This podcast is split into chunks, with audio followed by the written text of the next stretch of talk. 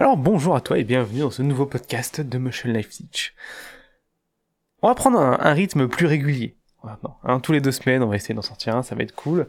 En tout cas, on va essayer, je te dis pas que ce sera fait, mais on va faire le possible pour. Alors de quoi on va parler aujourd'hui ? Eh bien, la dernière fois, je te parlais de l'importance du travail, l'importance de bosser, l'importance de passer des heures devant ton P C si tu voulais y arriver. Et que c'était vraiment la clé pour finalement un jour espérer pouvoir devenir euh, un artiste qui ait un minimum de niveau. D'accord ? Finalement, c'est assez cohérent, hein. On n'a rien sans rien. Si jamais tu souhaites en savoir plus, je t'invite à écouter le podcast qui est juste avant celui-ci. Mais j'aimerais aujourd'hui partir d'un autre point très important quand tu te formes à la trois D. C'est un point que je rencontre souvent, notamment avec les élèves qui démarrent, qui débutent l'école H trois D deux. Euh, et c'est un point qui est assez difficile à, à enlever de la tête de l'élève, et pourtant qui, est, qui peut avoir des conséquences assez pénibles à gérer. Je veux dire dramatique, mais c'est assez pénible. Je t'explique. Mais avant ça, jingle.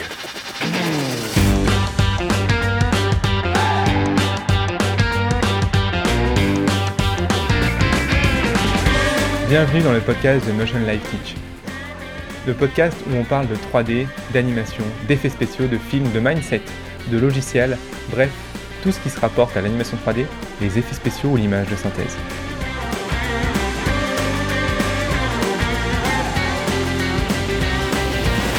Donc ce point-là est relativement simple à comprendre. Beaucoup de personnes se pensent « bon ». Dans l'art trois D, et d'ailleurs j'en ai fait partie, je me souviens que j'ai été longtemps dans ce problème-là quand j'ai démarré. Ils se pensent bons en trois D. Non pas parce que euh, elles ont créé des choses en trois D, des projets, des choses, et cetera. Euh, et que cette, la qualité de leur projet est, est dans mon niveau, mais parce qu'ils connaissent très bien le logiciel. Et c'est ce que je dis à mes élèves, ces gens-là en fait, ces gens qui tombent dans ce, dans ce pattern-là, c'est-à-dire, je ne produis rien, mais je, j'apprends le logiciel à fond, tu deviens en fait quelqu'un que j'appelle qui a une très grosse tête et des toutes petites jambes. D'ailleurs, cette expression ne vient pas de moi, elle vient de Patrick Leroux. Euh, assez marrant ce mec d'ailleurs. Bref, des, une grosse tête et des toutes petites jambes. C'est-à-dire quoi ? C'est-à-dire quelqu'un qui réfléchit énormément, qui va se former, qui va regarder des tonnes de tutoriels, mais qui ne produit rien. Et là, ça crée un énorme problème dans ton apprentissage si tu euh, deviens comme ça. C'est simplement en fait que moins tu produis et moins tu comprends les réels problèmes, les, ré- les réelles difficultés à surmonter pour devenir un bon artiste. Je m'explique concrètement. Quand tu apprends le logiciel, ce qui est très bien d'apprendre le logiciel, hein, je ne suis pas en train de dire qu'il ne faut pas apprendre le logiciel, mais quand tu apprends le logiciel, tu ne fais qu'apprendre les choses de manière très indépendante. Ok, je comprends comment faire une extrude, je comprends comment simuler de l'eau, je comprends comment simuler de la fumée, je comprends comment faire euh, casser un objet avec euh, un fracture tool par exemple, je comprends comment euh, faire euh, du rig avec une armature pour déformer un mesh. Ok, tu comprends tout ça de manière totalement indépendante puisque tu suis le tuto, tu testes sur l'exemple et c'est tout et tu penses savoir. Mais en fait le problème c'est que quand tu sais ça, oui tu sais où sont les boutons dans le logiciel, mais en fait, qu'on soit clair, tu n'as absolument rien compris. Je t'explique pourquoi. Tu n'as rien compris quand tu travailles et que tu apprends avec ce concept-là, puisque la, le vrai moment où tu commences à comprendre les choses et que tu commences à comprendre comment euh, les choses sont construites et pourquoi tu n'avais rien compris, c'est quand tu interconnectes les différents secteurs ensemble. Qu'est-ce que ça veut dire concrètement ? Ça veut dire quand tu fais un projet de A à Z. Donc, ce que je suis en train de te dire, c'est que quand tu sais faire trois extrudes sur un cube, tu ne sais pas modéliser.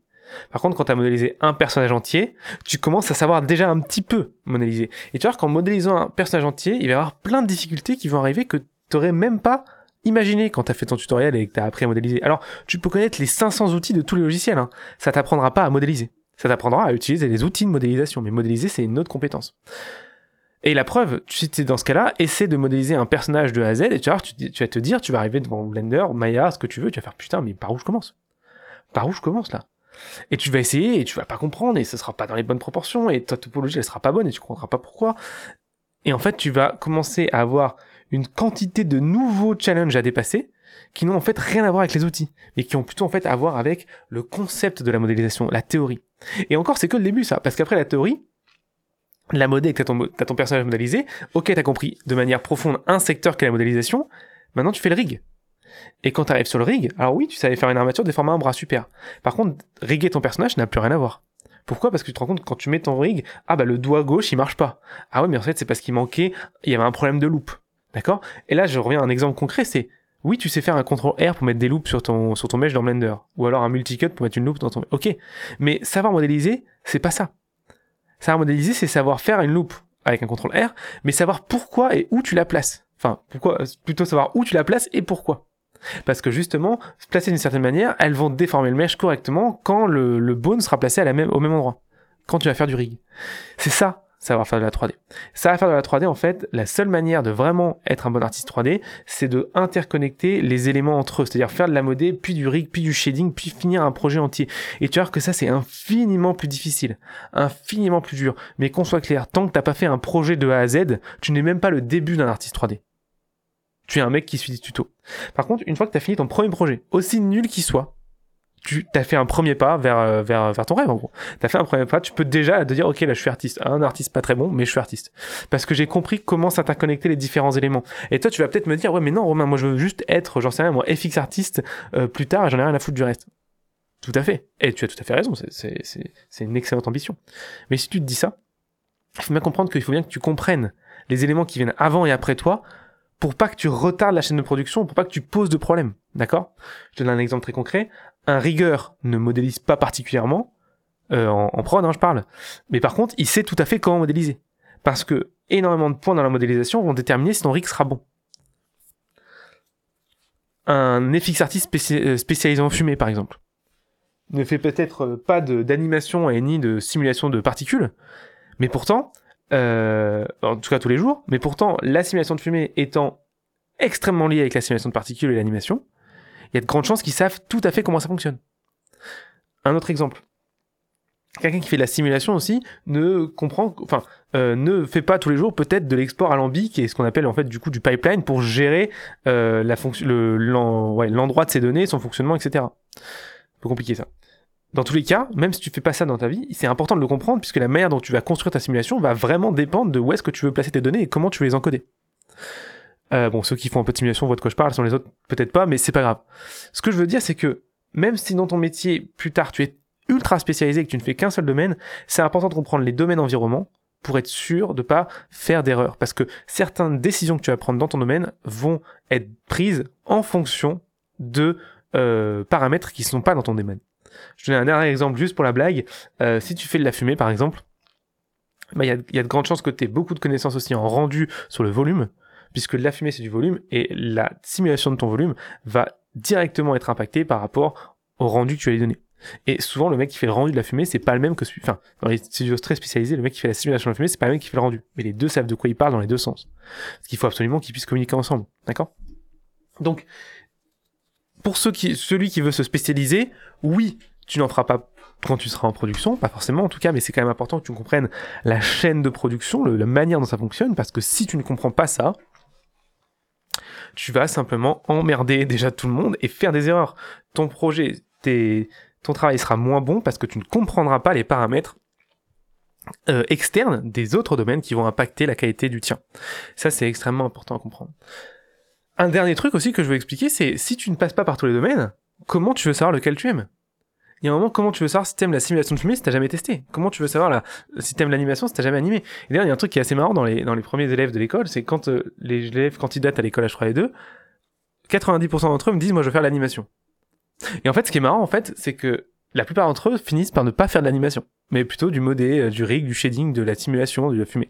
Pourquoi ils me disent ça ? Parce qu'en fait, l'animation, c'est le seul métier qu'ils connaissent. Et en fait, ils n'ont pas testé les autres. Et du coup, évidemment, quand tu sais pas et que t'as pas testé les autres, tu ne peux pas savoir si tu aimes ou pas. Et ça, c'est vraiment, vraiment important de le, de le comprendre. Parce que si tu comprends pas ce système-là, si tu comprends pas comment ça fonctionne, si tu comprends pas le fait que apprendre un logiciel, c'est bien, si tu sais utiliser un logiciel, tant mieux pour toi, mais c'est pas euh, apprendre à être artiste, c'est important. C'est important de comprendre ça. C'est pas la même chose en fait. Si t'as pas compris ça, ça va pas. Donc si jamais tu te prends à euh,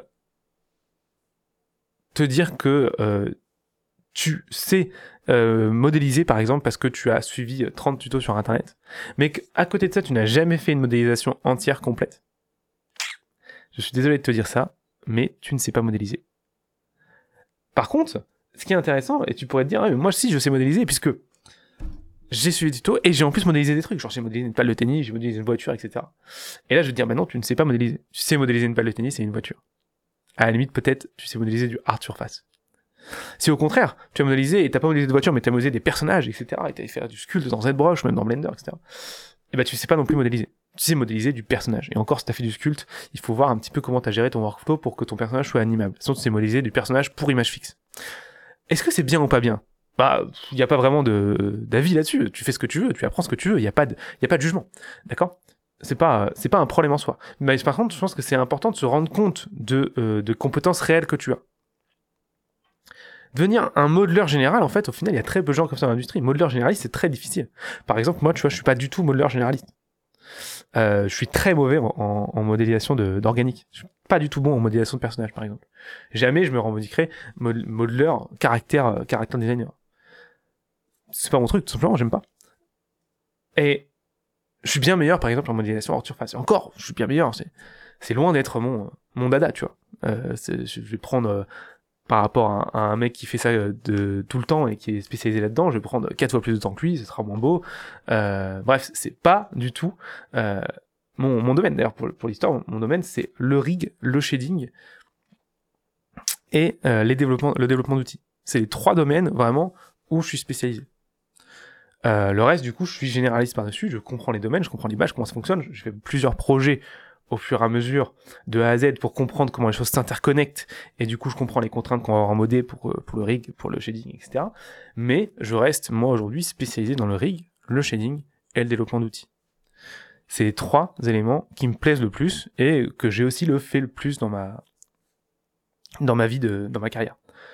Et ça c'est important de le comprendre, ça veut dire que On a, on a tous nos forces et nos faiblesses, et ce qu'on aime et ce qu'on aime pas. Et euh, je sais qu'il y a beaucoup de gens qui démarquent, ils ont envie d'être très bons partout, tu vois. C'est pas possible. C'est très difficile d'être très bon partout. Tu peux être bon partout et être de, très bon dans deux, trois sujets. Euh, mais par contre, c'est très difficile d'être excellent partout. Parce que c'est des domaines qui demandent énormément d'investissement et de compétences. Alors, il y a quand même autre chose aussi à mettre en place. C'est la corrélation avec le temps de travail, dont on a parlé la dernière fois.